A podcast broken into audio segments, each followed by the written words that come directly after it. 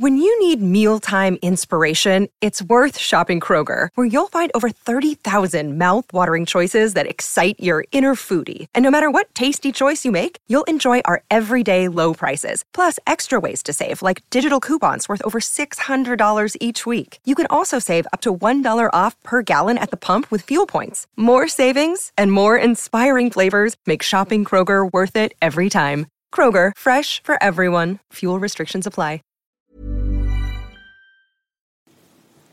God förmiddag hälsar vi från eh, Linde Golfklubb precis utanför Vallentuna. Vackra Vallentuna när vi den här dagen har fått eh, eminent celebert besök. Det är nämligen så att kung Harald Lyckner är på besök. Eh, det är vackert väder, golfbanorna är gröna och då kommer han hit Harald. Och han ställer upp på en liten podcastintervju vilket vi är oerhört tacksamma för och ni är mycket varmt välkomna att lyssna på den här också. Ni följer oss på hashtag VOPodcast där ni kan göra era röster hörda och genom Facebook-sidan facebook.com slash hockey. Vi har haft långa intervjuer med Leif Strömberg och Håkan Södergren och nu är det dags för Harald Lyckner. Hur känns det Harald och välkommen? Det känns ju jättenervöst att börja med att bli intervjuad av dig. Men eh, vad gör man inte för eh, när du kallar så kommer man. Så enkelt är det. Det var inte golfen som kallade absolut mest? Inte, absolut inte. Utan du ringde och sa att nu ska du spela in en podcast och då, då ställer man upp. Vi har suttit på många märkliga ställen och spelat in podcastar under den här eh, hockeysäsongen. Det har varit pizzerior och en gång satt vi i bilen och spelade in. Nu sitter vi i ett rum där det är tre stycken bubbelpooler, massagestolar och så ligger det tre golfbanor utanför. Det känns mer som din miljö det här, är det sant? Ja, det stämmer. Det känns ju som eh, ja, topp tre i alla fall det här, absolut. Vi har väl suttit i någon bar någon gång också, dock utan något i glasen. Precis, men här ska vi gå igenom din väldigt framgångsrika karriär, eh, både som spelare och tränare. Eh, med min generation känner nästan mer igen dig som, som tränare. Vad blir du mest ihågkommen som?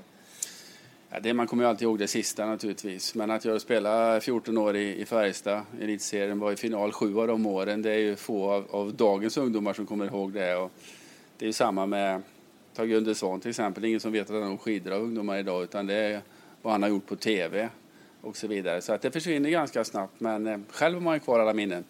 Men vad tycker du om det då? Nej, men det är ju så det är. Jag tycker de här som försöker hänga sig kvar vid det de gjorde för 30 år sedan, jag gillar inte sånt. Utan jag tycker man ska leva i nuet och man ska liksom ja, kämpa vidare hela tiden och bli ihågkommen. Jag vet inte, det, det, är väl det sista man gör som, som folk kommer ihåg. Och därför gäller det hela tiden att eh, titta framåt och inte bakåt. Söker man eh, på dig så får man ju upp att eh, du är ju bara 57 år. Ja, det kan man ju inte tro. Nej, men det känns som att du ändå har gjort ett bokslut med din tränarkarriär redan nu, är det så? Ja, det känns så. Det känns så. Jag har haft eh, tur måste jag säga, fantastisk tur egentligen att få uppleva allt jag upplevt. Och det gäller ju att vara på rätt ställe i rätt tid. Om vi börjar mitt i alltihopa, när jag, när jag liksom blev tränare i Norge så, så sökte ju Färjestad en tränare så jag kom dit som elitserietränare 32 år gammal i min klubb. Och det finns ju hur många som helst som har kämpat i jättemånga år för att få träna till elitserielag och jag hade liksom turen att vara på rätt ställe i rätt tid. Och det har ju sen byggt på allt jag har fått uppleva, att jag, jag kom in högst upp direkt så att säga utan att och, ja, gå alla steg. Ja, vi ska komma in på, på den där resan sen, men just det här du säger att, eh, att bokslutet är gjort för tränarkarriären. Du, du har ju många år kvar. Jag vet att det är väldigt många klubbar som rycker i dig eh, fortfarande ju. Men varför känns det som att du är klar med det? Då? Nej, alltså jag, jag höll på, jag har tränat i elitserien i 12 år och varit i, i eh, allsvenskan då i, det är väl fyra jag har tränat juniorlandslag, jag har tränat TV-puck, jag har tränat Färjestads juniorlag i fyra år. Jag har liksom gjort alltihopa. Jag vet det krävs mer och mer och mer och mer hela tiden. Och den glöden och den energin, den har inte jag just nu. Utan jag, jag bestämde mig ganska tidigt för att jag ska köra ett race och när jag fyllde 55 då ska jag kunna njuta lite grann av livet. Och eh, ja, du säger glassa runt. Jag, jag tycker att eh, att jag har det ganska bra nu och jag trivs jättebra med det. Jag är trött på att flytta runt. Vi är hemma i Karlstad igen, bland våra vänner och det sociala livet får man faktiskt inte glömma bort i det här. Man blir en liten nasare när man flyttar runt och ja, lite zigenare. Man flyttar till nya ställen, tre år och bygga upp en bekantskapskrets. Så jag tycker livet är lite för kort för att, att uh, bara flytta runt. Visst, det är kul ett tag, men i längden så, så håller det inte. När kände du att den här lågan uh, försvann? Nej, det var ju då när jag fick ett avslut i Mora och sen fick jag avsluta min tränarkarriär i, i Linköping med att eh, ja, rädda ett lag kvar om man säger så. Jag hade aldrig varit i den situationen för alla mina lag har varit så pass framgångsrika så jag har aldrig varit i ett, ner, ett hot om nedflyttning och eventuell kvalserie med ett elitserielag. Då. Så det var en, en spännande utmaning jag tog och den tog jag tack vare att jag hade så många år på nacken. Hade det varit i början så hade jag aldrig reflekterat men nu tyckte jag det var ett spännande uppdrag och jag ångrar det absolut inte för att jag tycker Linköping var en, eh, en fantastisk klubb med, med mycket, mycket bra folk på alla positioner så det var, det var riktigt kul avslutning. Men det här med Linköping, det känns som det har etsat sig fast rätt mycket hos dig, även fast det var rätt kort tid. Det här var ju säsongen 2011-2012. Du kom ju dit i slutet av säsongen 2012. Eh, hur eh, självklart var det för dig att ta det här erbjudandet de kommer? Du hade ju fått lämna Mora just den säsongen. Ja, det var 14-15 december. Och sen så gick ju jul och alltihopa och eh, bara på den månaden så, så kom ju suget tillbaka. Så sen kände jag väl också att eh, det var rätt skönt att komma bort ifrån Mora just då. Eh, en tid sen hade jag väl, jag tror det var fem eller sex klubbar som eh, jag hade som alternativ då. Men jag menar... Under säsongen alltså? Ja, alltså under den månaden. Men Linköping, jag pratade med Hemlin, skötte det jättesnyggt. Han ringde mig tidigt och sa vi kanske ringer dig, jag vill bara förbereda dig på det. Vi vill absolut inte sparka Särkijärvi, men kanske kommer till ett läge där vi inte har något val. Så han ringde mig före jul redan. Och sen så hamnade de i ett sånt läge så att de eh, ja, kände att vi måste göra någonting. Så att, eh, och sen när jag pratade med Mike Helber och Hemlin som jag kände sen förut också så, så tackade jag ja då. Men då var jag tvungen att göra ett avslut med Mora också. Och det gick jättefort det där. Men sen var det 40 mil, Mora-Linköping. Och jag kan säga att eh, det var inte en gång utan kanske tio gånger jag funderade på vad jag har gett mig in på, på den resan. Och då hade jag ingen laddare i bilen heller så att mobiltelefonen den dog i Örebro den. Sen var det dödstyst. Så att, eh, ja, jag ångrar mig ett par gånger på vägen ner, men efteråt ångrar jag mig inte. Det här med att ta över en klubb så mitt under säsongen, var det den enda klubben som du gjorde det under din tränarkarriär? Ja, det var det. Men hur, hur gör man för, det var ju ändå en väldigt erfaren tränare som hade varit där också, Hans Särkijärvi. Han hade precis som du hade fått tidigare under säsongen då, fått, fått sparken och fått lämna som du fick i Mora. Du måste ju känt och kunna sätta dig in i hans situation där också. Pratade du med Särkijärvi? Jag ringde Särkijärvi faktiskt två gånger, men jag fick inget svar. Och jag förstod väl lite grann hur han mådde, men jag pratade med Emlin och Särkijärvi och jag, alltså vi lärde känna varandra 1972. Ja. Så vi har känt varandra i väldigt många år. Vi spelade ihop i pojklandslag på den tiden. Och jag förstår han och jag förstår ja, hur jag kände också. Och jag har ju alltid skrytit med att, att uh, största segern är att jag aldrig fått sparken, för det har jag aldrig fått förrän då. Men det har ju alla tränare fått, så att uh, det fick jag också uppleva. Men eh, jag menar, hade de inte tagit mig så hade de tagit någon annan. Och när Hemlin hade talat om för, för Säcken att det var jag som skulle komma, då hade han bara sagt grattis, ni har gjort ett bra val. Så det kändes ju ganska bra. Och sen så eh, har vi träffats många gånger efter det och, och det är liksom inga problem med det utan det är ju den verklighet vi lever i så att eh, oss emellan så är det inga hard feelings och det är det inte mellan Säcken och Linköping heller. Så att eh, det, det är ja, inga som helst problem. Hur var det att kliva in i Linköpings omklädningsrum efter den där bilresan eh, från Mora till Linköping? Snabba kast in till ett lag med väldigt många stjärnor som skulle leverera betydligt mer än vad de hade gjort och var i ett, i ett otroligt pressat läge. Ja, det har de varit och det, det var en upplevelse som jag försökte att förbereda mig på på bilresan ner. För det gick så fort så jag hade liksom inte bestämt vad jag skulle säga eller någonting. Men det började med att eh, jag fick smyga in en väg där, men det var en från Expressen som stod och tog emot mig.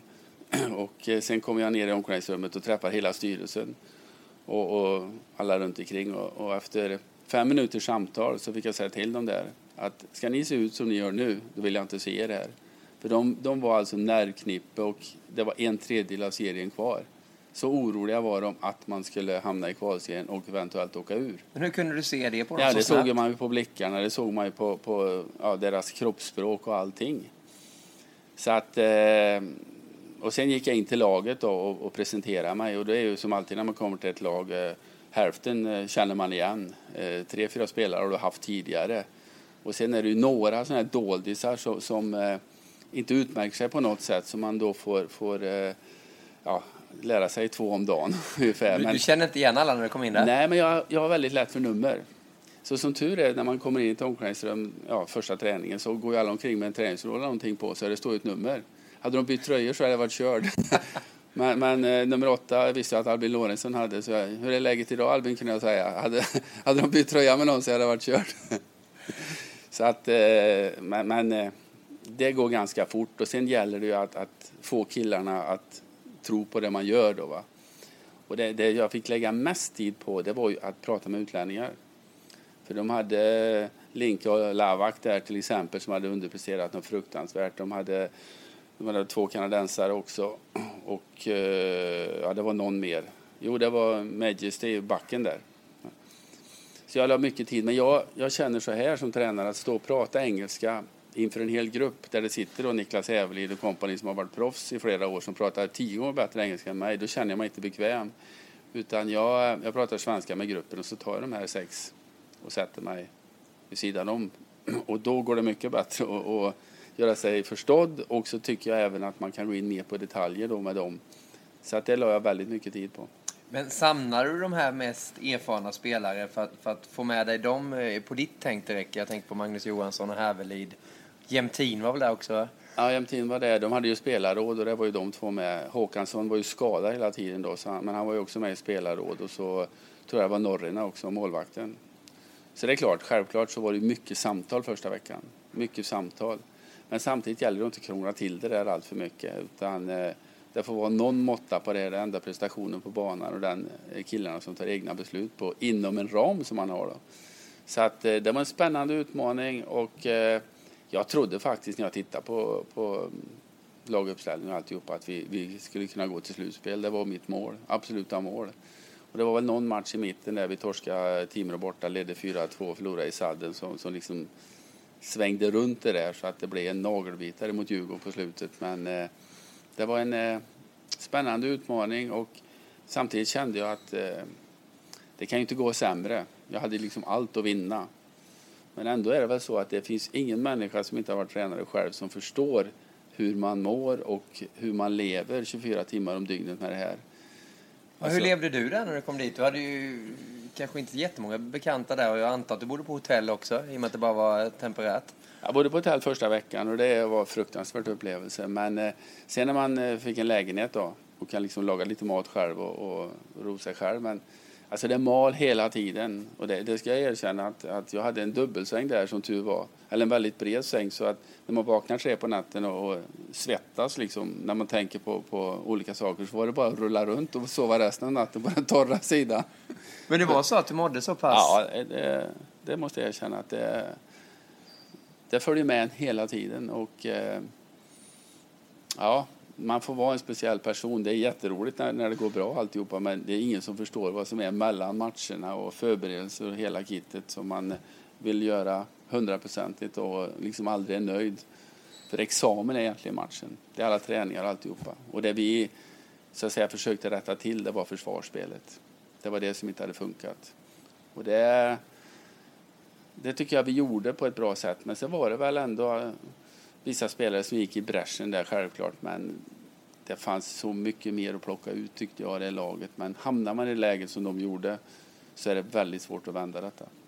Det är ju också lite av slumpens eh, väg att du hamnar i den sista matchen uppe i Örnsköldsvik. Var det inte så att ni mötte Modo som du har coachat till SM-guld?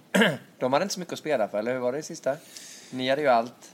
Det var ju så att med Modo så hade jag ju upplevt min största stund i Linköpings arena när vi vann SM-guldet där.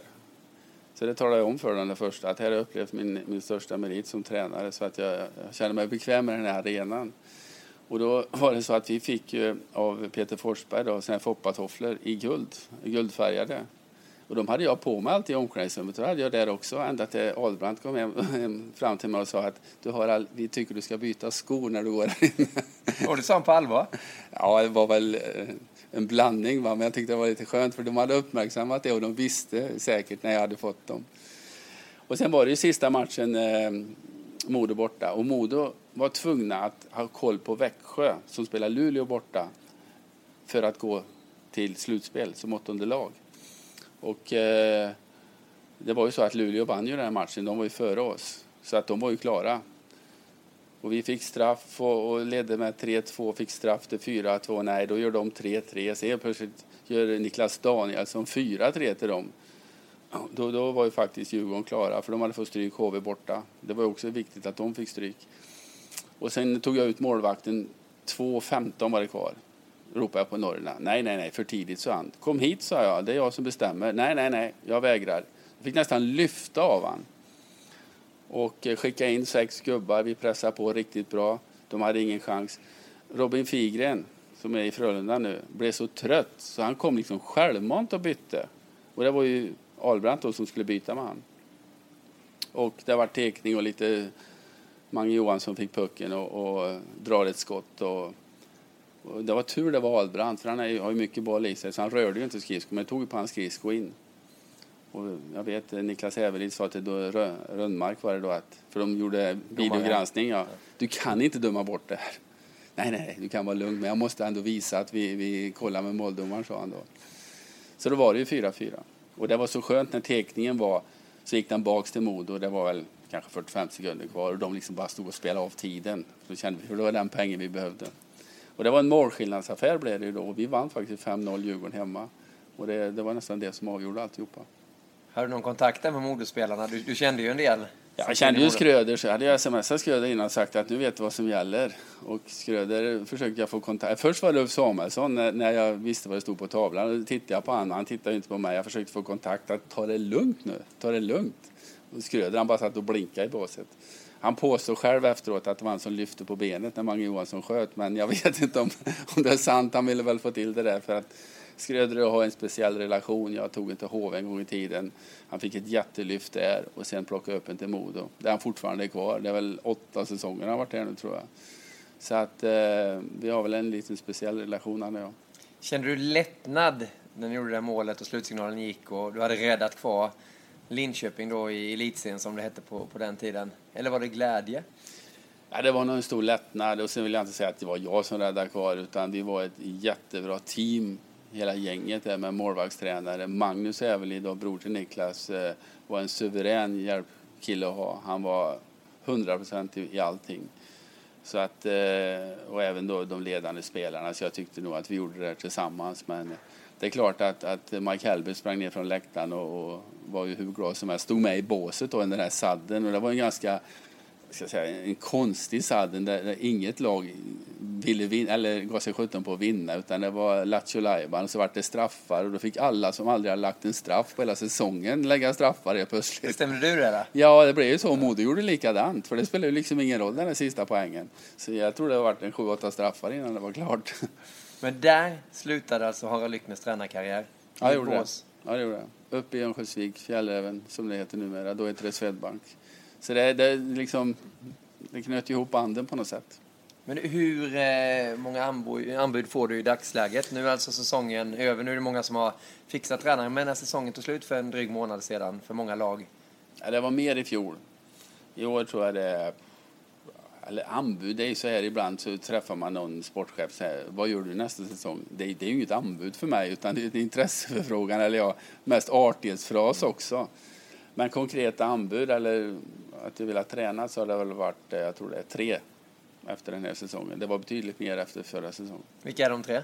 Ja, det är, med respekt tycker jag för de föreningarna som, som eh, har frågat. Och det sa jag förra gången också när jag hade de här fem, sex vid jul så tycker jag att varför ska man basera ut det ungefär som att man är någon Allan utan med respekt för de som har frågat mig, med respekt för de tränarna som har fått det eller kommer att få det så tycker jag att då ska man hålla tyst.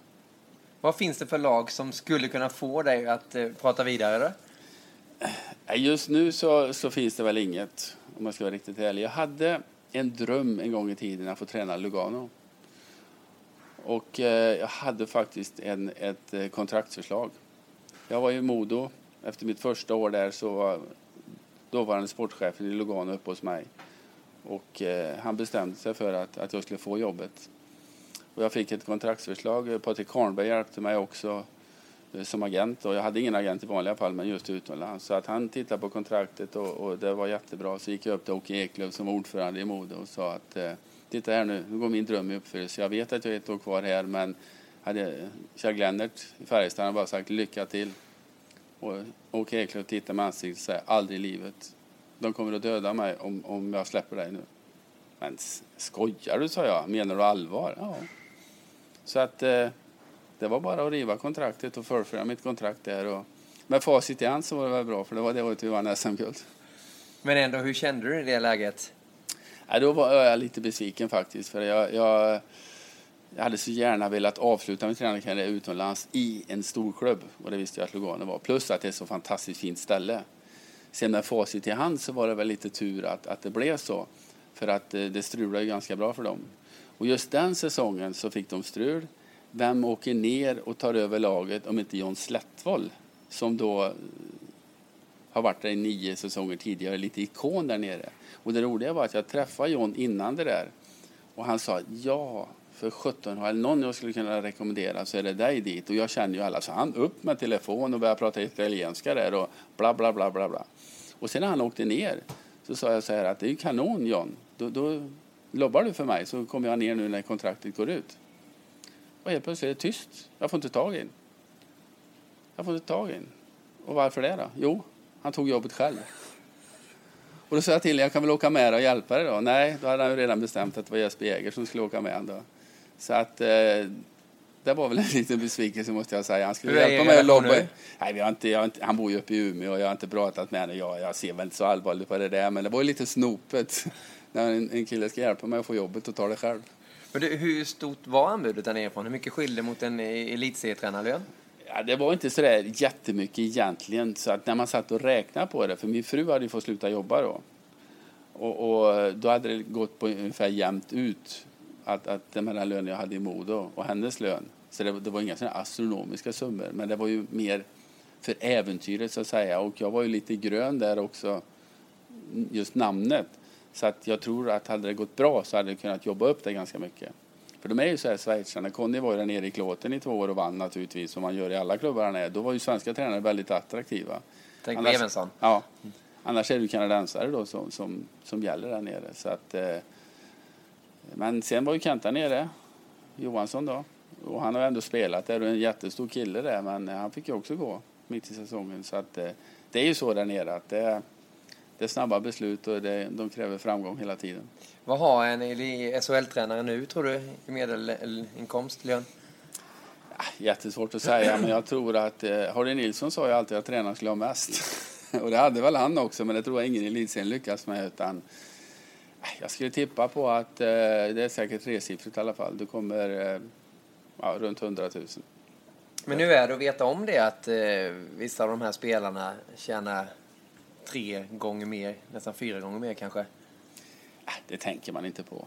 Men visst, visste du om vad dina spelare tjänade under tiden i, i nej, Modo? Nej, och det vill jag inte veta heller. Det mest fascinerande jag har varit med om där, det är Niklas Sundström. För att, eh, att jag gick till Modo överhuvudtaget var ju att jag visste att det skulle komma hem lite spelare från Nordamerika. Och mitt första år där, det var ju efter lockouten. Då var det sex spelare, varav två inte skulle vara kvar. Så vi fick ju bygga ett helt nytt lag. Och, och att vi blev sexa det året, det var nästan en större prestation än att vinna SM-guld. Men då i alla fall, då skulle ju Niklas komma hem året efter. Och då gick Holmberg hoppade in som sportchef där då och han fick ju liksom prata med Niklas och säga det att ja, vi har ju inte så där jättemycket pengar men det är klart jag får lägga det i paritet med de andra som har kommit hem och det var ju Svartvaret då och det var eh, Salle där, vad heter han? Andreas Salomonsson. och det var Timander och de här. Äh, sa Niklas, så det mycket behöver inte jag ha. Jag tar det här och så kan du köpa en spelare till. Han Jag tyckte jag var riktigt stort alltså. Att, Och det, det fick du höra? Ja, det, det berättade Ecke för mig och jag tyckte det var riktigt stort. Han hade ändå varit eh, var det, 10, 12, 13 år där borta och, och kände så. Det, det är få spelare som har gjort så. Men du, hur var det att coacha de här spelarna som hade sådan erfarenhet när, du- när du var uppe i Modo? Alltså Modo var ett, ett väldigt speciellt ställe måste jag säga. Eh, De hade ju haft framgångar i så många år med de här årskullarna födda på 70-talet. Och eh, eh, de hade ju varit proffs och min största chock måste jag ändå säga när jag kom dit var att de hade inskrivet i sitt kontrakt att de, att de hade egen träning på sommaren. Alla spelarna hade det? Nej, de som hade varit De proffs. Ja. Och det, det vart jag väldigt konfunderad på för jag tyckte att, att ska, man, ska man bygga ett lag av det här då måste man väl ha samma förutsättningar. Så att det, det, det måste jag ärligt säga, det, det gillar jag inte. Och jag fick eh, verkligen kämpa för att ta dit dem. De skulle vara med på testerna. Bra, så jag, då har vi testat varje träning då. Men de var ju vana vid det, så man fick ju försöka göra det bästa av det. Och, eh, jag fick med dem mer och mer på de här konditionspassen. Men det var en grej som jag absolut inte gillade och inte visste om när jag skrev på kontraktet. Så det, det tyckte jag var synd. Här kommer Skröder upp, här kommer Adam Andersson som jag värvade dit och sen undrar de, var är, var är stjärnorna? Nej, de behöver inte träna. Så det, det, det, det, det, kändes inte bra måste jag säga. Sen eh, tror jag ändå när vi gick på is så de hade ju skött träningen bra också. För det hade de gjort alla år som de var i Nordamerika. Så så sett var det inga problem. Men jag är ju mycket för att bygga ihop gruppen, uppleva saker tillsammans och, och utifrån det då kunna ha någonting att snacka om på vintern. Hur mycket eh, såg du av Peter Forsberg där uppe under den tiden du var uppe i, Örnsköldsvik? Han hade ju mycket skador och pendlade fram och tillbaka. Det är comebackförsök. Ja, Peter eh, var ju med i lockoutåret och spelade. Och så åkte han väl på en, en smäll där när Marcus Näslund kom hem så han kunde inte följa, följa säsongen. Men han var ju med på mitt första möte där uppe och eh, han var med i början på is då. Då hade han inte bestämt sig riktigt vad han skulle göra. Men då åkte han till Philadelphia och skrev på ett tvåårskontrakt där. Så han var med oss och tränade på, på försäsongen på is. Det var, Hur var det? Ja, så Peter är en helt underbar kille. Han eh, är väl lite pappa också till att den här arenan kunde byggas. För vad jag har hört så, så lånade han ut lite pengar. Jag tror han har fått tillbaka dem nu, men att det överhuvudtaget blev av. Och så kommer han och frågar, går det bra om jag är med? Ja, självklart. Och så kommer in och, och nästan tar i hand och tackar efteråt för att han får vara med på träningen och talar om att imorgon kan jag inte vara med, men går det bra på fredag? Ja, det är helt okej. Okay. och även Marcus var ju med och, och tvillingarna och sådär emellanåt, men vi kunde inte ha med för många heller för att det är svårt att bedriva en träning med allt för många. Så att även det här året han åkte över sent så, så var han med mycket på is. Han höll på att testa, det var väl sista året. Men jag menar, det fattades som back. Ja, då fick ju Peter spela back då i, för det skulle bli fulla femmor och det hade han ju full förståelse för. Och han... Eh, det var som jag sa till en, ska du vara med så, så får du med fullt ut. Du får inte vara med på vissa övningar som du tycker är roliga och sen går av när det blir andra övningar utan då är du med fullt ut. Och det var han ju också.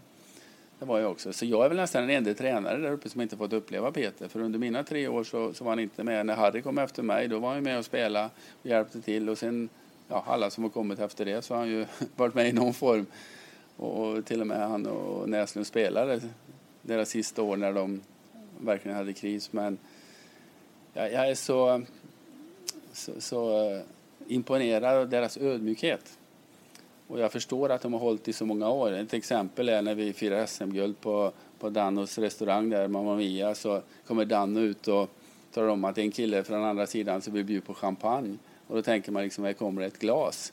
Nej, då hade han ringt till Danno och han kunde väl en flaska champagne. Danno som äger restaurangen? Som äger restaurangen, ja. Och Danno säger, Peter vet du vad en sån flaska kostar? Ja, den kostar 2 500.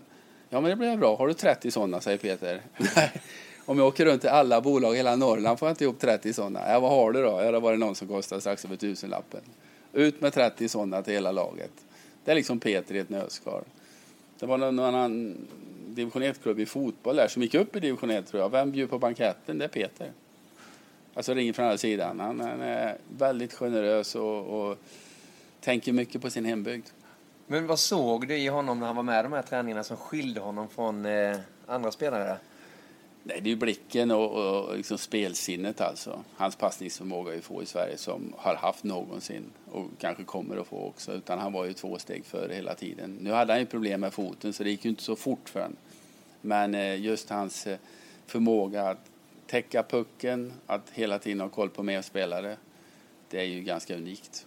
Men var det inte ganska svårt där för er när han höll på med foten där? Att, ja, ska han spela med Modo eller ska han åka över fram och tillbaka? Var det inte svårt eh, för er i laget där att...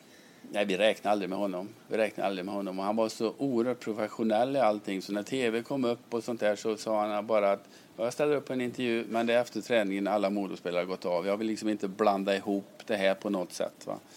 Jag menar Peter han är ju en världsartist. Man ser när han kommer på flygplatser och alltihopa hur han, han beter sig. Men han trivdes bäst i ett par jeans, en, en, eh, en tröja bara och ligga i soffan och, och dricka kaffe och ljuga med kompisarna. Det, det, var, det var Peter det. Mm. Det andra var ja, en roll han var tvungen att spela.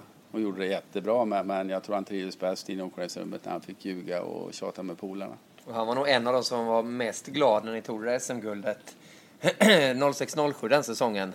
Jag tror jag. Anser du att det är det bästa du har gjort? Alltså SM-guld är ju självklart det, det bästa du har vunnit som. Du har ändå tagit upp Mora till elitserien också. Du berättade att du höll kvar Linköping. Eh, har du det nu när du sammanfattat din karriär, att det är det som lyser klarast? Det, är så jättesvårt att värdera olika saker.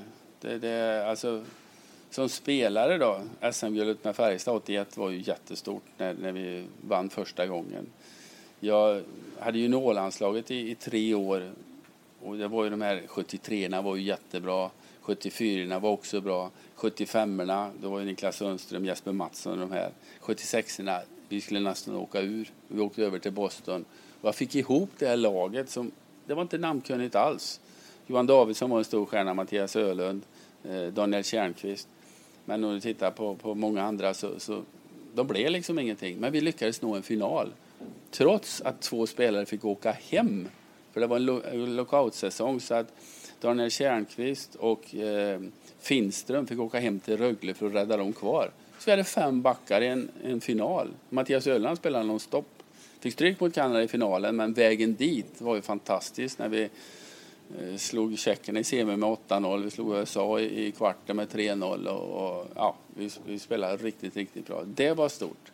Jag vann ett junior-SM-guld med Färjestad. Men det här med Mora går att sammanfatta med mitt första tränarår i, i Norge. Då var jag spelande tränare. Och eh, Trondheim hade värvat ihop alla stora stjärnor som fanns i Norge. Vi gick precis till slutspel, de fyra bästa. Det var tre veckors uppehåll för det var BVM i Norge och Norge gick upp till A-gruppen. Och Trondheim hade mycket spelare med. Storhammar fick stryk sista matchen med 6-1. Annars hade vi kanske blivit trea då. Och du var i Sarpsborg? Jag var i Sarpsborg, jag Sparta Sarpsborg. Jag frågar killarna så här, vill ni göra ett ärligt försök eller ska vi latcha på? Vi ska göra ett ärligt försök. Vi tränar stenhårt i två veckor, alltså riktigt hårt. Vila en vecka. Åker upp till Storhammar, vinner 10-1, 6-1 hemma i semi. Slår Trondheim i finalen som är, var, var, ja, de var ju skyhöga favoriter. Så det kan man liksom jämföra lite grann med när vi gick upp med Mora för det var helt otippat. Men det hände en ganska rolig grej där kan jag berätta. I, vi vann borta mot Trondheim, vi vann hemma. skulle vi åka upp och avgöra. Efter två perioder så ska vi gå ut och spela fem mot tre. Det står, jag tror det stod 3-3. Vi hade världens chans att avgöra det där. Jag hade en andetränare med mig som skötte byten och sånt men, men eh, jag skötte ju alltid snacket. Jag har total koll alltså. Och så helt plötsligt säger han till mig, för att det hade hänt en grej i andra perioden eh, Geir Myhre crosscheckade mig och jag hade en brygga här nere som åkte ut. Alltså ta, i ta, Nederkäken, ja. Nederkäken, ja. Och jag kände med tungan att det här är något som fattar. Hitta bryggan på, på isen, åker till våra materialare, ta hand om den här. Och han liksom, vad är det här? Jag hade mina tänder så att, var rädd om dem. Åker ut, tekar. Och sen så säger han, ska jag ta snacket? Nej, varför det? säger jag första gången han säger frågan. Går inte killarna, gå på som bara helt plötsligt ser alla sitter med huvudet mellan knäna. De gapskrattar. Alltså jag läspa något så fruktansvärt. Jag kunde inte prata rent. Det var ju därför han hade sagt till mig det. Jag var så inne i det här att vi skulle vinna guldet så att jag, jag får runt som en dåre där. Men jag fick ju inte så mycket gehör. Även du lyckades? Nej, jag lyckades inte för vi förlorade matchen. Men då fick, kunde vi avgöra hemma sen. Det var ja, ännu bättre då. Men den bryggan sitter bättre än någonsin nu för att det var ju starten på, din, på din Det var starten på min tränarkarriär, ja. Och då eh, var Conny Evensson i Färjestad, eller i Frölunda. Han var i Frölunda. Och Per Bäckman tränade Färjestad. Men det funkar inte riktigt i Färjestad. Så att vi, när vi pratade med varandra i telefon så var det mer om Färjestad, inte om Frölunda och Sparta. Och då visade det sig att Conny skulle bli sportchef i Färjestad, han skulle flytta hem. Och han skulle absolut ha mig som tränare. Och då var du vid ålder? 31, 32 år. Och du hade bestämt dig för att sluta spela? Ja, och jag, barna, yngsta dottern trivs inte så bra i Norge. Äldsta börjar skolan och, och det funkar jättebra med yngsta dottern så det passar bra att flytta hem. Men alltså bli tränare då för gamla polare. Lo kommer hem, Bengt-Åke kommer hem ifrån eh, proffslivet. Och du ska veta, de skriver 1989. Deras lön då, 25 000 i månaden, var jättemycket. Fick de Så vi hade ett kanonlag där och, och Conny blev förbundskapten. Han sket ju mig efter ett år. Han blev förbundskapten. Så att det är klart med facit i hand var ju väldigt orutinerad och vi, vi vann ju serien. Fick stryk av Djurgården i två finaler då. Många säger att det berodde på 1-3-systemet mellan Lasse Falk och kompani där. Men tittar man på Djurgårdens lag då så hade de ju fantastiska spelare. Jag menar Challe Berglund spelade med Micke Garpenlöv och Micke Johansson. De hade eh, Mats Sundin, de hade Kenta Johansson kom tillbaks. De hade, alltså jag tror Södergren platsade till slut också.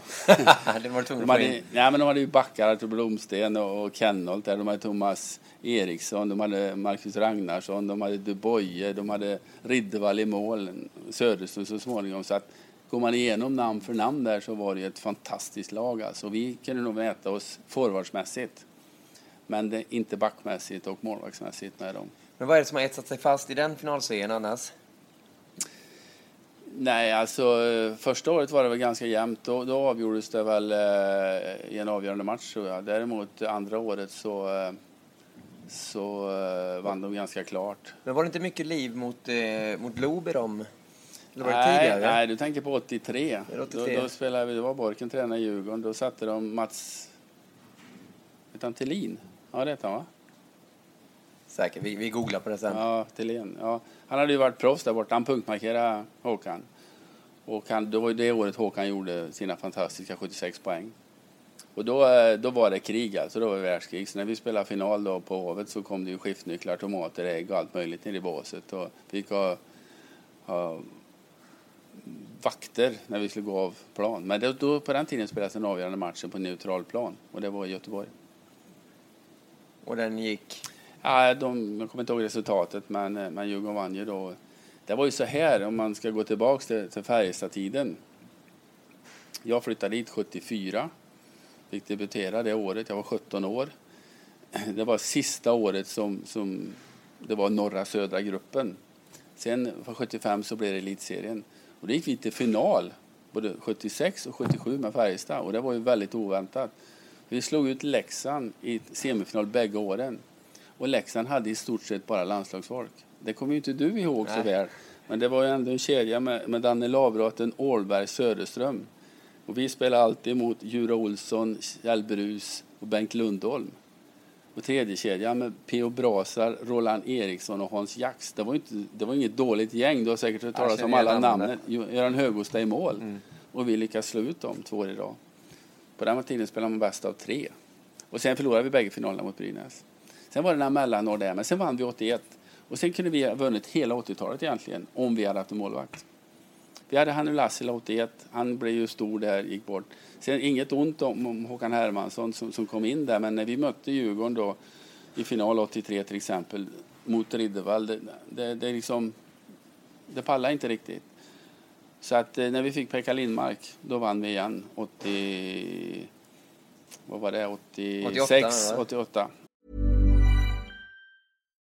Millions of people have lost weight with personalized plans from Noom. Like Evan, who can't stand salads and still lost 50 pounds. Salads generally for most people are the easy button, right?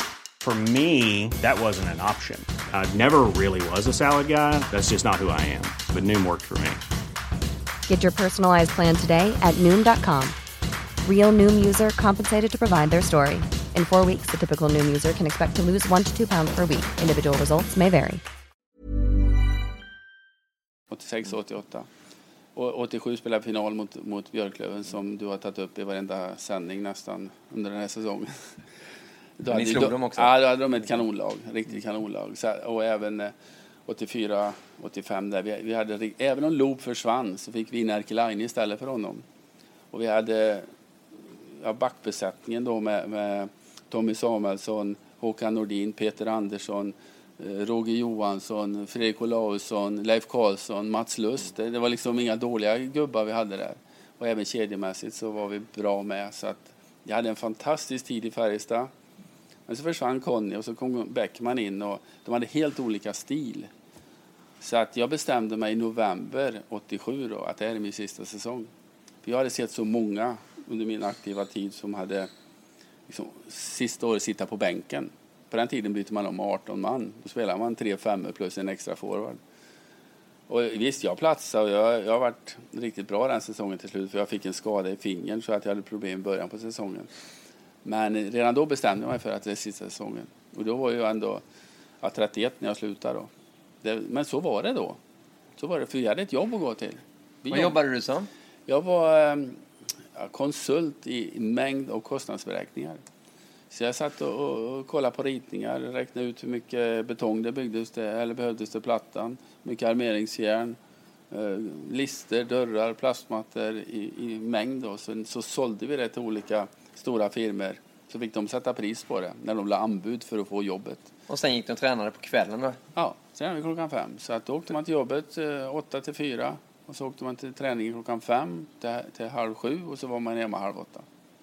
Så funkar det på den tiden. Men ni hade en lön av Färjestad också? Ja, det hade vi ju. Det hade vi, men det, alltså, det var ju inga astronomiska summor. Jag hade, alltså, runt 80 där så skulle vi ha lika lön, var det bestämt. Så att eh, de som var etablerade tjänade 2 500 i månaden och de som var fjärde femma tjänade 1500.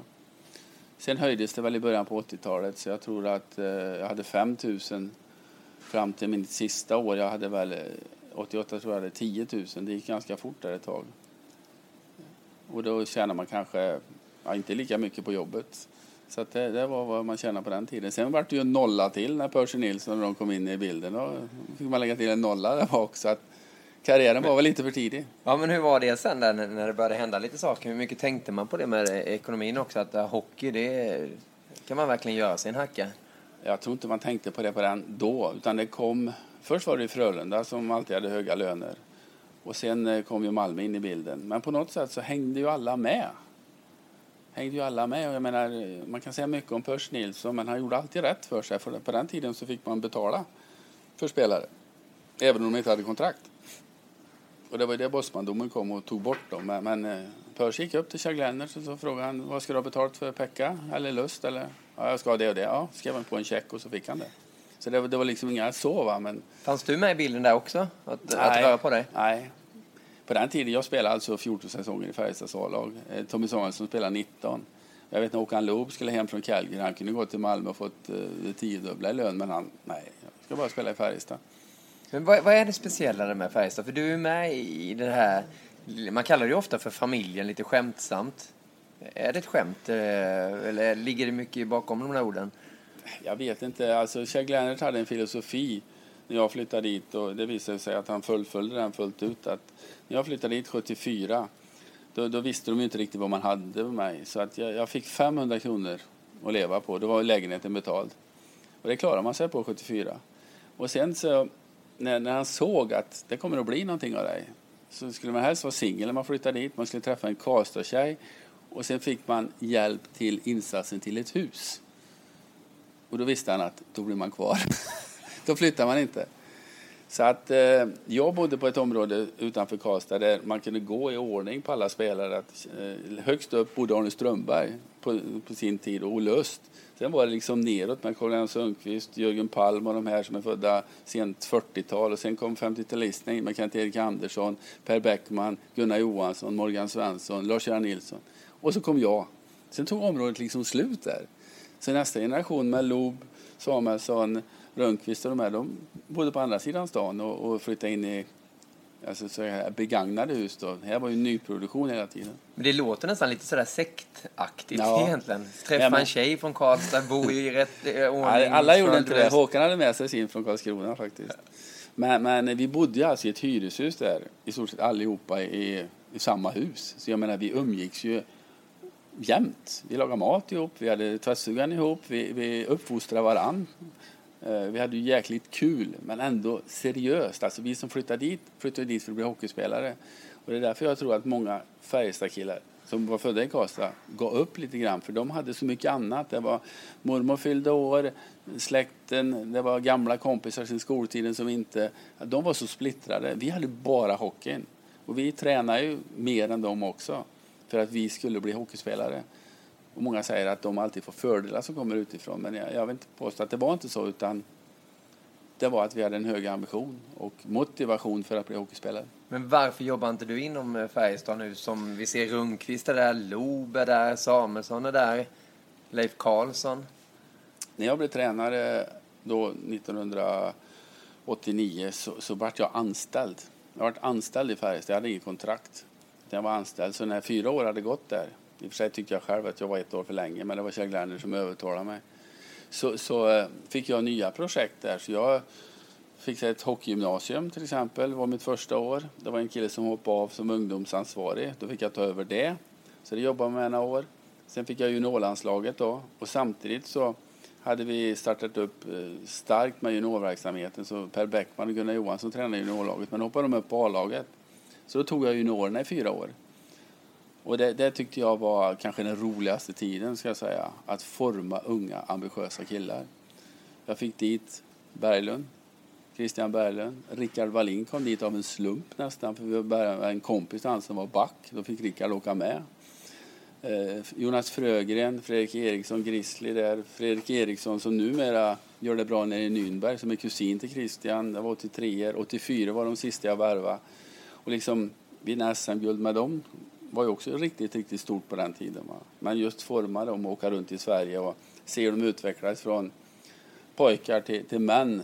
Nej, inte män riktigt, men mer vuxna och framförallt hur de gjorde framsteg inom hockeyn var jättekul och att det har gått så bra för många av dem också. Men sen så, så hände någonting att eh, jag vet inte riktigt vad som hände och det kanske jag hade bestämt mig för att det räcker nu fyra år. Men jag träffade Loop som var sportchef och jag träffade Rundqvist som var vice sportchef.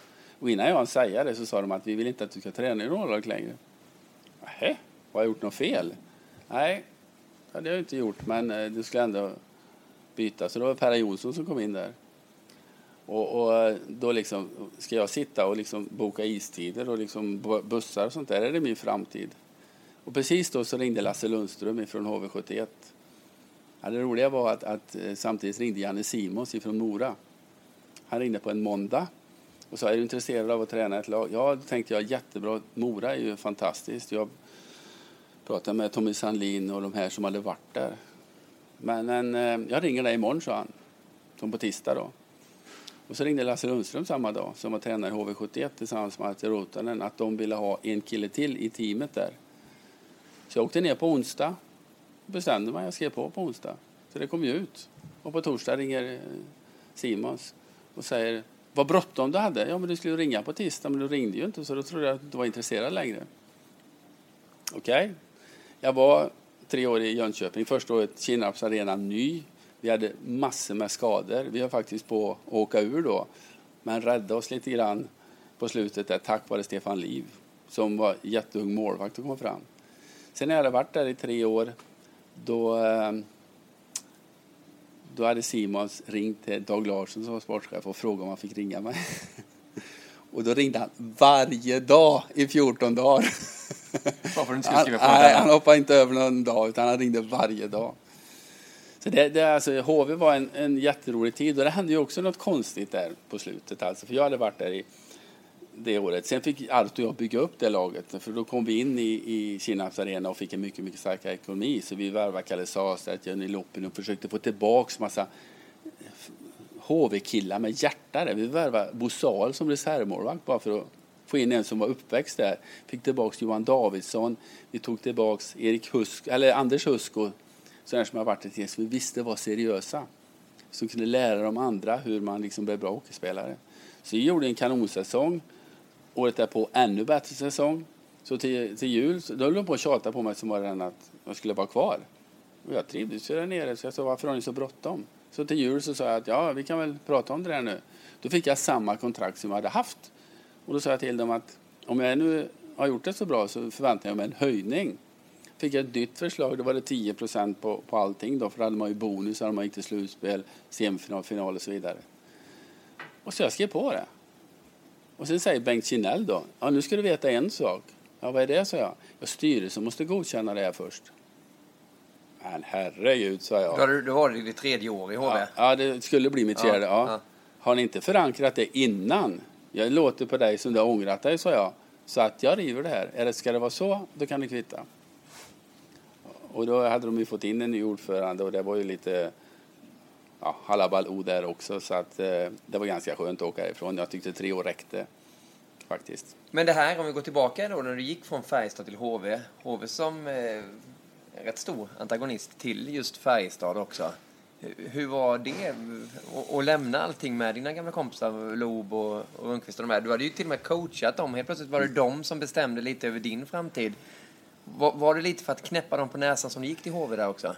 Nej, det var det väl inte. Utan jag, jag kände mig mogen att, prova mina vingar på, på egen hand. Vad sa de då?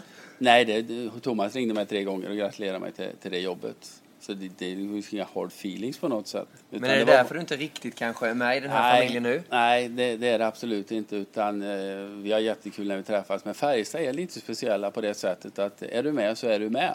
Är du inte med så är du absolut inte med. Så att Linköping kan ringa till mig när som helst och säga ska du inte komma upp och titta en match? Vi, vi bjuder dig på mat och så får du sitta här. Övik samma sak. Mora var det så, men det kanske inte är nu, det vet jag inte. Men Färjestad är det aldrig så. Det är ingen som mm, gamla tränare eller gamla spelare utan det, det, det är nuet som lever där. Och du bor ju... Jag bor där ja, men jag går ju dit och tittar när jag vill ändå. Så, men, men eh, nej, där, där är det lite speciellt, helt klart. Och sen blev det ju Mora då Harald också där du eh, tog upp dem från eh, Allsvenskan upp till Elitserien. Ja, det, det är ju ett, ett, fantastiskt kapitel egentligen för att... att eh, det var 2003 detta? Ja, 13 stycken är födda i Mora. Vi absolut inte tippade att, att gå upp utan vi... På den tiden var det två serier. Efter jul så slog man ihop till en super allsvenska då. Och det var de fyra lagen från bägge grupperna som gick dit och vi blev inte klara förrän i näst sista omgången. Oskarshamn var det bästa laget då med Jocke Fagervall som tränare. Eh, men vi gick dit när det var två omgångar kvar. Och det, ja, det var lite krångligt för det var grupper i det här också, bla bla bla, så det var ju stentufft. Men så träffade jag Per Bäckman, för han tränar Västerås då. Och säger han, Harald, det här är den bästa serien man kan spela i. Eh, man kan inte åka ur, utan det är bara att köra. Så jag har åtta lag där. Vi vinner över Västerås med... Jo, då, då kallar Simons upp mig. Så säger han så här, Harald, hur ska du göra nu för att vi inte ska få samma start som i fjol? Vadå i fjol? Ja, vi förlorade de fyra första matcherna. Hur har du preparerat laget för att det inte ska upprepas? Ja, jag kan ju inte sitta och, och tala om för dem hur det gick i fjol, sa jag, utan vi är preparerade. Jag lovar dig det. Ja, jag hoppas verkligen att det är det, så det inte blir som i fjol. Men Janne, du kan inte titta bakåt hela tiden, utan du måste ju titta framåt. Åker upp till Västerås, vinner med 4-0, gör en kanonmatch. Och pressen är på Per Bäckman som bara den efteråt och vill liksom klanka ner på Västerås. Och Per Bäckman säger bara, kan ni någon hockey? går inte att spela bättre än vad Mora gjorde. Vi hade inte en chans. De var klockrena. Så vi gick ju rätt igenom den här serien och vann den serien och då gick man direkt till kvalserien. De andra fick ju liksom kvala sig dit. Och Skellefteå var ju med då, Tavola Skellefteå, och de var ju storfavoriter. Och sen kvalserien, det, det är ju, alltså vi gick upp på 17 poäng. Nu tror jag de gick på mindre i år, men annars var ju det en siffra det kunde gå upp på. Men alltså det bara flöt på. Jag fick alla liksom, vi var verkligen ett lag. Och det roliga var den säsongen, för då hade jag ändå lite meriter. Så då visste jag att jag har en månad extra på mig när jag kommer dit. Jag talade om hur vi ska spela, alltså grunderna, bland annat i ett uppspel. Och det första som händer när vi ska träna på det, så gör Patrik Ross som han alltid har gjort. Han åker ner och hämtar pucken bakom mål. Och jag blåser av och frågar, vad i helvete håller du på med? Vadå då, säger han. Och hela laget blev liksom paralyserat. Ingen säger till Patrik Ross vad han ska göra inte göra. Han var stjärnan. Han var stjärnan, ja. Storstjärnan. Ja, du, alltså backarna är inte så dåliga så, så de kan ju slå ett pass upp. Då har vi spelat bort två gubbar. Det är inte 60-tal, Nisse Nilsson gjorde så. Och då tror jag jag fick respekt i laget att han, han menar nog det han säger. Plus, Vad sa Rosta? Plus, ja, men Patrik, han, i efterhand har han bara skrattat åt det, men då tyckte han nog inte jag var den bästa tränaren som fanns. Så att då fick jag lite respekt När det. Sen så var det så att vi, vi var så disciplinerade och hade det här spelsystemet. Jag vet, vi mötte Leksand borta till exempel. De åkte offside ja, säkert hundra gånger i matchen, för vi var så kompakta. Och alla skötte sin roll fullt ut. Och jag vet också andretränaren där, Micke Westling, som har spelat i hundra år i, i Mora, var en ikon där. Han, eh, ja Harald, det var jätteroligt att gå upp i elitserien. Men jag tyckte nästan det var roligare att slå Leksand i Leksand.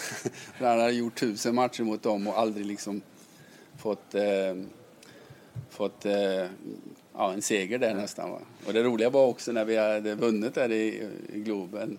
Så Micke frågade mig på vägen dit, ska vi ta med några extra kläder? Nej, vad sjutton ska vi ta det för? Och sen så slängde de in oss i duschen naturligtvis efter matchen som man alltid gör. Då packade jag upp mina extrakläder och satte på mig nytt. Han fick åka en träningsoverall hemma.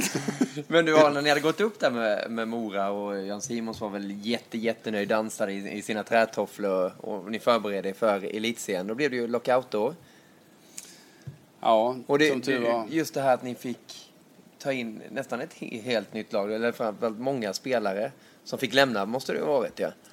Ja. Hur var det egentligen? Om vi börjar där i Globen så, så eh, var det ju fantastiskt. Det var 600 åskådare spelade mot Hammarby i sista matchen och Leksand var tvungen att, att ta poäng mot Skellefteå. Och, och vi var färdiga före dem så vi lyssnade ju på de sista fem minuterna på radion ut på isen. Där de täcker skott och allt möjligt så det var ju riktigt stort. Och sen är det klart att vi går upp och jag liksom får se Janne Simons eh, tårarna rinner och det har han kämpat för i alla herrans år. Och så lyckas med det. Och jag var nog den som var mest sansad för jag bara satt och tänkte vilket jobb jag har i sommar. och få ihop detta för jag visste ju att det här, det här laget har inte en poäng i elitserien. Men eh, det började ju direkt och vi fick ju liksom ta spelare som ingen annan ville ha. Vi tog Henrik Petré från Brynäs, vi tog Peter Nylander från Brynäs. Och eh, jag skrapade lite i Finland, en målvakt Leinonen där och, och någon back här och där. Men jag kände ju att det här kommer att bli tufft. Men det hade jag lärt mig av eh, Lund där.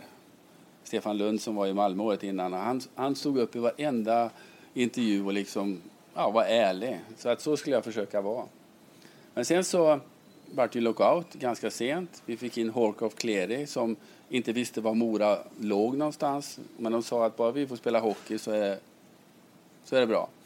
Vi fick in eh, Andreas Lilja som inte Percy ville betala någon lön till. Han hade varit i Mora tidigare, kom in. Vi fick in Skerbeck som har varit i Luleå.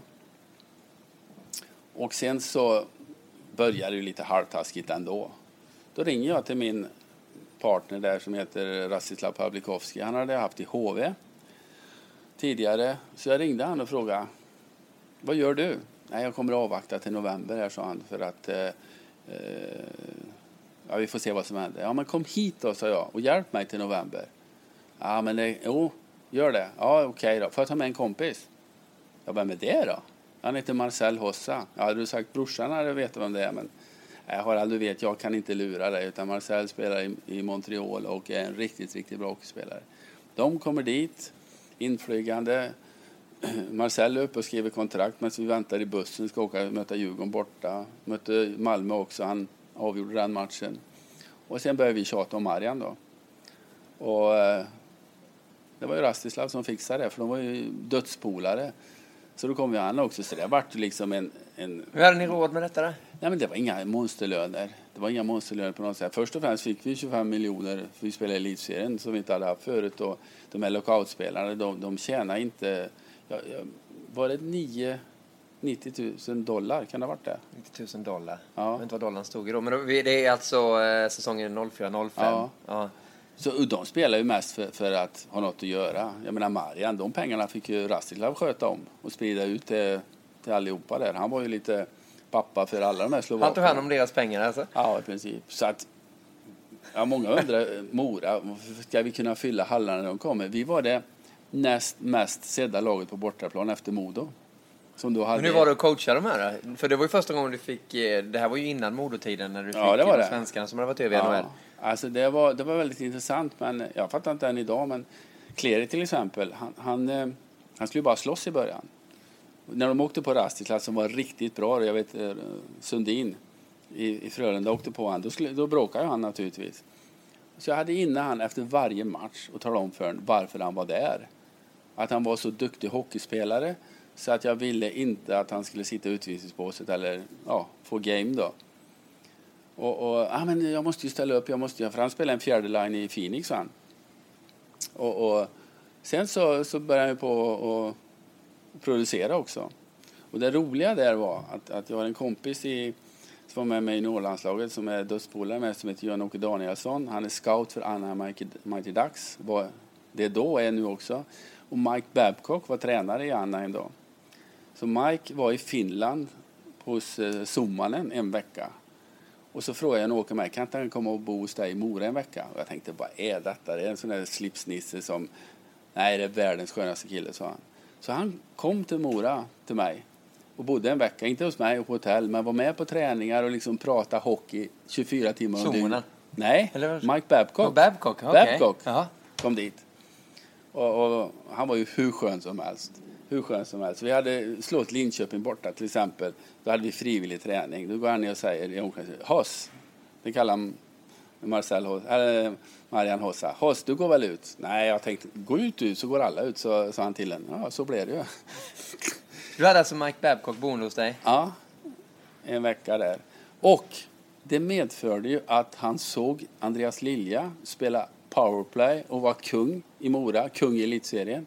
Han såg Cleary som var en uttalad fjärdelinare i alla lag han hade spelat i, som var en jättetalang när han kom upp men hade missbrukat det. Han fick chansen också på, på Detroit, för han gick till Detroit sen Mike, på deras camp. Han spelar än idag. Han skrev på ett femårskontrakt, 100 miljoner kronor och jag ringde och frågade, vad är min andel? Då skrattade han bara. Vem ringde till Cleary? Ja. eller? Du gjorde det alltså? Jag har kontakt med honom fortfarande. Nej, men han, han, när han åkte hem så kom han in på kontoret och tackade mig och sa det här är det mest fantastiska jag har varit med om. Och de där samtalen vi hade Harald, de var bra för mig. Och Lilja? Ja, Lilja, det är också den skönaste killen jag haft. För han, han var egentligen lagkapten. För han, han var den som bestämde omklädningsrummet. Han kunde säga till Marian, nu räcker det, eller Kleri, eller vem det än är. Och det roliga var, de kallar han för Notch, jag säger Nagi. Han var stjärna i Phoenix. Och, och vi tog ju han också till jul. Och han var ju helt chockad när han kom in i omklädningsrummet och ser att Kleri pratar. Han var ju kung i omklädningsrummet. Så det blev ju tvärtom där. Han var en fjärdelinare i Mora och Kleri var en förstelinare. Men om vi kommer in på lite tråkigare saker där med, Lilja den tiden. Eh, så hände det ju en, stor skandal i, eh, då hette det väl Sweden Hockey Games? Det hette ju det då, ja. Eh, det här, den här skandalen som var med, med tre svenska spelare, Lilja, Huselius Talinde och Huselius. ja. Det var det som gjorde att vi inte gick till slutspel. hur hanterade du den situationen? Vad tänkte du? Nej, alltså det var ju tragiskt på, på jättemånga sätt då. Och inte minst, eh, okay, De hade tagit med sig en tjej till hotellrummet, ja, så var det ja, och Roger Melin var, var landslagstränare då. De bytte ju om hela tiden. Det var ju sen Bengt-Åke skulle komma in. Nej, det var ju en väldigt jobbig situation och eh, jag vet vi hade en presskonferens där hemma i Mora då. Där jag också var med och, och han fick förklara sig. Och det, det gjorde han jättebra för att han fick ju stöttning av alla och hur han skulle uppträda, och vad han skulle säga och inte säga. Han kunde inte säga inga kommentarer på alla frågor utan han eh, hade bra, bra kommentarer och bad om ursäkt och det ena och det tredje. Men tyvärr då så, så spelade han inget mer den säsongen i Mora. Och det, det var en jätteförlust för oss och det var kanske anledningen till att vi inte gick till slutspel för att eh, jag tror hela laget var ganska nöjda när, när vi hade klarat kontraktet. Och det var ganska kul att se de här proffsen när vi berättade hur Morakillarna hade haft året innan. Hur de gick till jobbet, satte sig en buss, åkte ner till, till Rögle, kom hem halv sju på morgonen och gick direkt till jobbet. De trodde inte det var sant. Så de ville liksom hjälpa dem att fortsatt vara proffs. Det var liksom deras ambition då. Men din ledarstil när en sån grej hände som med Lilja, där, tog du ett samtal med honom eller hur fungerade det? Jag vet Ja. att ni fick en speciell relation ni två. Ja, det hade vi innan dess, men eh, när det var färdigt där så gick vi ut och käkade. Eh, han och jag och hade väl ett, ett bra snack där. Och eh, sen, sen gällde det ju bara att försöka få tiden att gå och, och allt det här att lägga sig på något sätt. Och sen så i och med att han eh, fick Detroit också och åkte över och liksom hade någonstans att vara. För han hade ju inget kontrakt någonstans innan dess då. Så att eh, det löste ju sig jättebra för han och, och fick vara med och vinna. Var det två Stanley Cup han vann där borta? Eller? Ja. Ja. Han har vunnit en. ja. Så, så att eh, han har alltid pratat om att vi ska sammanstråla och han ska spela i Rögle, det visste han. Så han ville jag skulle bli tränare där då. Du får vara expert istället. Då. Ja, jag får vara det. Men du Harald, sen gick vi, du blev ju en ikon i, i Mora. Det gick väldigt bra. Du gick upp till Mod och vann SM-guld där. Tillbaka till Mora. Det kändes som att du nästan ville avsluta lite. Gå tillbaka till Mora som då var i Hockeyallsvenskan igen. Ja, det var ju egentligen idiotiskt att göra det. Med tanke på att man hade gjort För jag var där i två år och visste att det kan inte fortsätta. Utan jag vill vinna ett SM-guld innan min karriär är slut. Och såg potentialen i Modo. Att det var ett nytt kapitel och en häftig utmaning. Jag hade anbud från, från flera elitserieklubbar då. Men, men eh, det var så här att jag och min fru, vi satt uppe i Övik och, och tittade på varandra. Ska vi hålla på så här resten av livet? Flytta runt och det tog tre år att få en social umgängeskrets i princip. Nej, utan eh, vi flyttar hem nu. Antingen till Karlstad eller också till Mora där man jag hade en väldigt fin bekantskapskrets. Så det är det bästa stället jag har bott på när det gäller att få kompisar. Inte för att man är den man är utan för att man är kompis. Och hon hade också förankrat många kompisar där. Plus att hon fick ett väldigt bra jobb. Och det var ju lite kul för de frågade mig på skoj, ska jag söka det jobbet i Mora? Ja, det kan du väl göra. Men det var ju bara att Janne Simons fru jobbar ju där. Så hon såg vilka som hade sökt jobbet och det var innan Janne och jag hade, ja, vi pratat hade vi gjort men vi hade liksom inte bestämt det. Och då, eh, då sa vi det att okej, okay, vi tar några år i Mora då, eftersom vi trivdes så bra. Och då skrev jag faktiskt på ett fyraårskontrakt och det var mest av anledningen att frun skulle få jobbet. För hade hon de, ett år, då hade hon inte fått jobbet. Så att eh, det kunde sägas upp i princip efter varje år. Då var det Jan Simon som, som var den styrande i Mora. Men sen gick det ju några år där och eh, 2011-2012, vi har varit inne på det året. Då var det ju eh, Peter Hermansson som kom in som klubbdirektör. Ja, vi hade ju, Janne var ju där i två år när jag var där och sen tog ju Johan Sares över. Och det var ju det bästa som kan hända Mora IK för Johan var ju en fantastisk människa, hade kontakter i hela Hockey-Sverige. Och eh, efter en tuff start den säsongen som du kanske minns när du försökte intervjua mig när du fick stryk med 7-0 av Leksand borta så vann vi de fyra sista matcherna mot Leksand och gick till kvalserien. Eh, sen eh, slutade Johan och det var ett jätteslag och då kände jag att det här kommer inte att bli speciellt roligt för att eh, vi hade så jättebra samarbete och Johan fortsatte att hjälpa mig med, med värvningar och sånt på, på ideell basis över sommaren där. Och då höll de på att rekrytera en ny klubbdirektör då. Men alltså jag, jag är motståndare till med rekrytera en klubbdirektör. Det, det, går inte att göra som i företag. För, för ska man vara i en hockeyförening så måste man kunna hockey, man måste ha kontakter. Allt bygger på kontakter. Men då tog de ju eh, Hermansson där från styrelsen som hade väldigt höga ambitioner och, och trodde att det var hur lätt som helst för det var ju bara att driva ett företag. Men redan första gången jag träffade han, eller Johan och jag träffade han, så, så kände jag att det här kommer inte att funka. Varför? Nej, men alltså, jag har hållit på med hockey. Jag kom med i pojklandslaget när jag var 16 år. Jag har på i 40 år på elitnivå och, och kände hela hockey-Sverige och har ju varit med om ett och annat som både tränare och spelare. Och hans resonemang där, det, det förstod jag direkt, det, det kommer inte att funka. Det kommer inte att funka för att eh, man har sålt gräsmattor och tennisbanor och IT-grejer. Det, det, är inte riktigt samma sak. Han, är kanske, han gjorde det jättebra i den branschen men som, som företagare eller i, är det en sak och som, som hockeyledare är det en helt annan. Det omger man sig med bra personer i så fall och framförallt är man lite ödmjuk och, och jobbar in sig i, i klubben och föreningen och liksom har en låg profil och sen så höjer man den efter hand då. Men det var ju precis tvärtom här. Han kom in och liksom domderade och skulle ta hand om sporten själv och just, ja, hej och hå. Var det han som såg till så att det var du som eh, fick sparken? Enda gången du har fått sparken under din långa karriär? Ja, det var det. Men samtidigt så, så måste jag säga att jag var nog inte den bästa tränaren det året. För jag var väldigt frustrerad för vi hade ett så fruktansvärt bra lag tyckte jag. Det var nu Kulmen skulle, skulle dras. Så vi fick ihop bra backbesättning, vi fick ihop bra forwardsbesättning. Men tyvärr så höll inte våra målvakter och utan mål. Vi spelade ut lag. Bland annat premiären hade vi storsatsande Malmö hemma och var klart bättre än dem. Ledde också. Och så får de några billiga mål och svänger runt det där på slutet. Och så var det hela tiden. Att vi spelade riktigt bra hockey. Och det var så fruktansvärt frustrerande att, att inte få ut det där av laget. Så att jag kände nog att jag, jag var lite för frustrerad faktiskt. Och sen då... Men gick det till då, när du fick det här beskedet? Ja, det är väl det som jag är mest eh, besviken på, att, att få sparken ingår i jobbet och att, att eh, det inte gick bra. Och jag kanske inte var mig själv riktigt heller, men om man varit liksom fem år i ett förening då tycker jag att då... Jag kände ju i princip alla i styrelsen och sånt, utan då, då tycker jag att man sätter sig ner, lägger alla kort på bordet. Vad är det för fel? Eh, och sen så kommer man fram till en gemensam lösning som kan vara ganska smärtfri för bägge två. I mitt fall så så anade jag det här redan för vi skulle ha individuella samtal.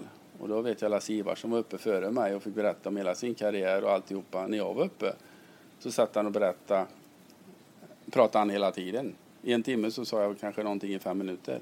Och då hade jag, eller Sares hade intervjuat alla spelarna innan.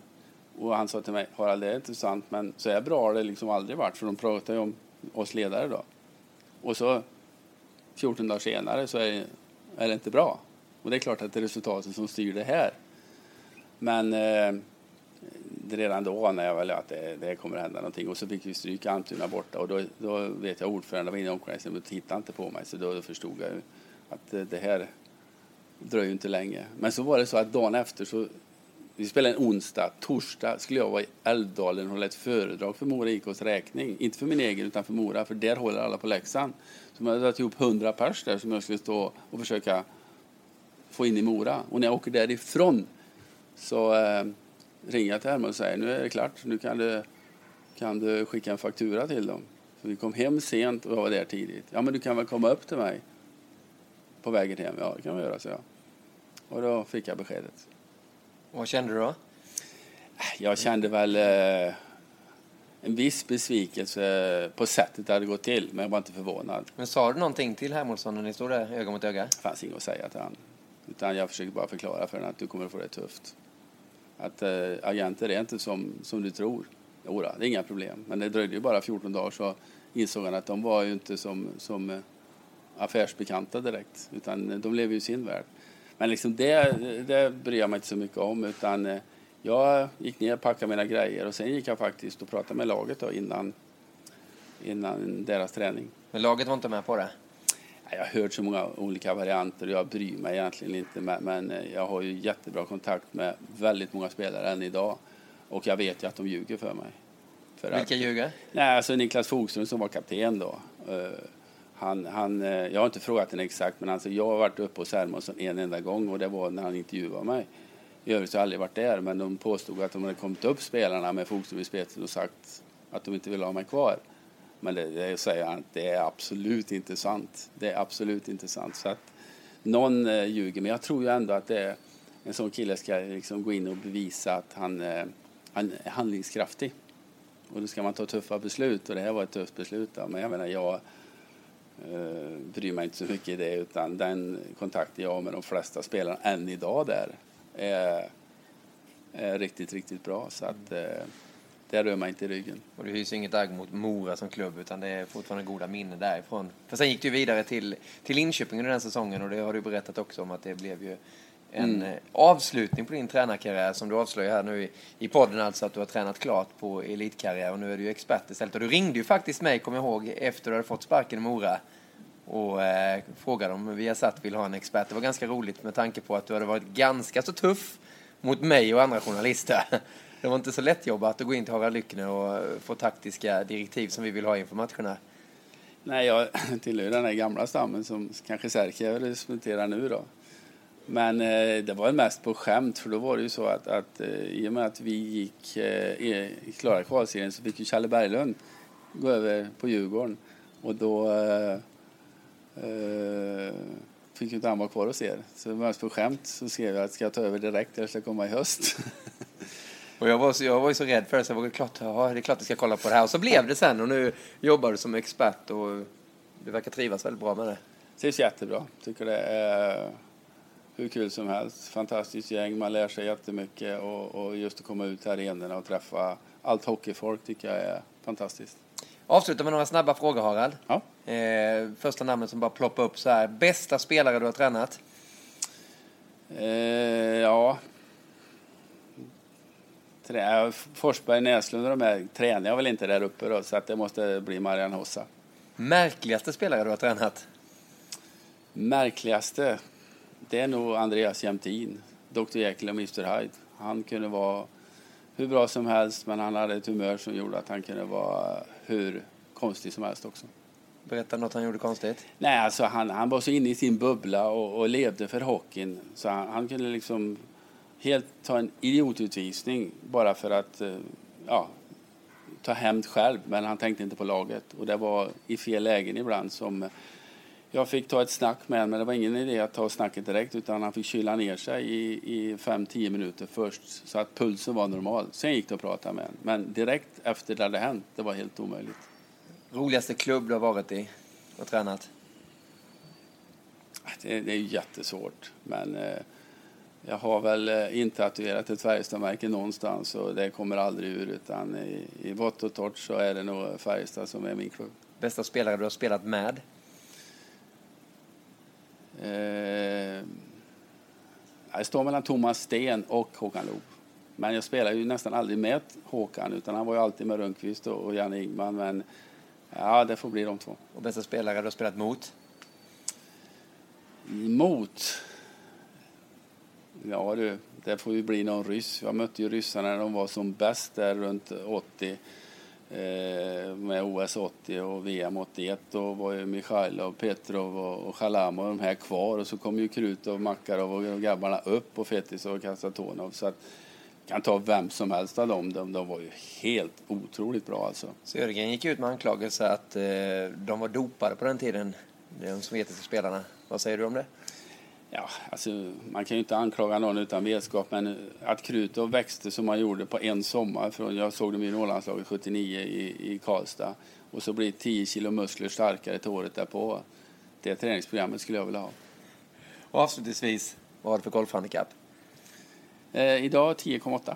Snart har du 10,9 för du kommer höja det i och med att det är golftävling för Viasat Hockeys Den tävlingen är, den viktigaste jag har och jag laddar fruktansvärt för den måndag den 26 maj. Otroligt kul att få samtala med dig Harald. Detsamma. Nu ska du slå ut här om eh, sju minuter så du ska få sticka iväg. Jättetrevligt att ni har lyssnat på den här podcasten också där ni har hört en lång intervju med Harald Lyckne och det finns i vårt arkiv intervjuer med våra andra experter också, Leif Strömberg och Håkan Södergren. Gå gärna in och lyssna på dem och kom med era kommentarer på hashtag VOPodcast och så gärna också även på Facebook. Facebook.com slash Viasathockey. Så går ni in på appen viasatsport.se, ladda ner den eller sök upp hemsidan bara. Där får ni alla höjdpunkter från NHL, från allting som vi sänder och även de hetaste nyheterna. Jättetrevligt att ni har lyssnat. På återhörande. Tack och hej!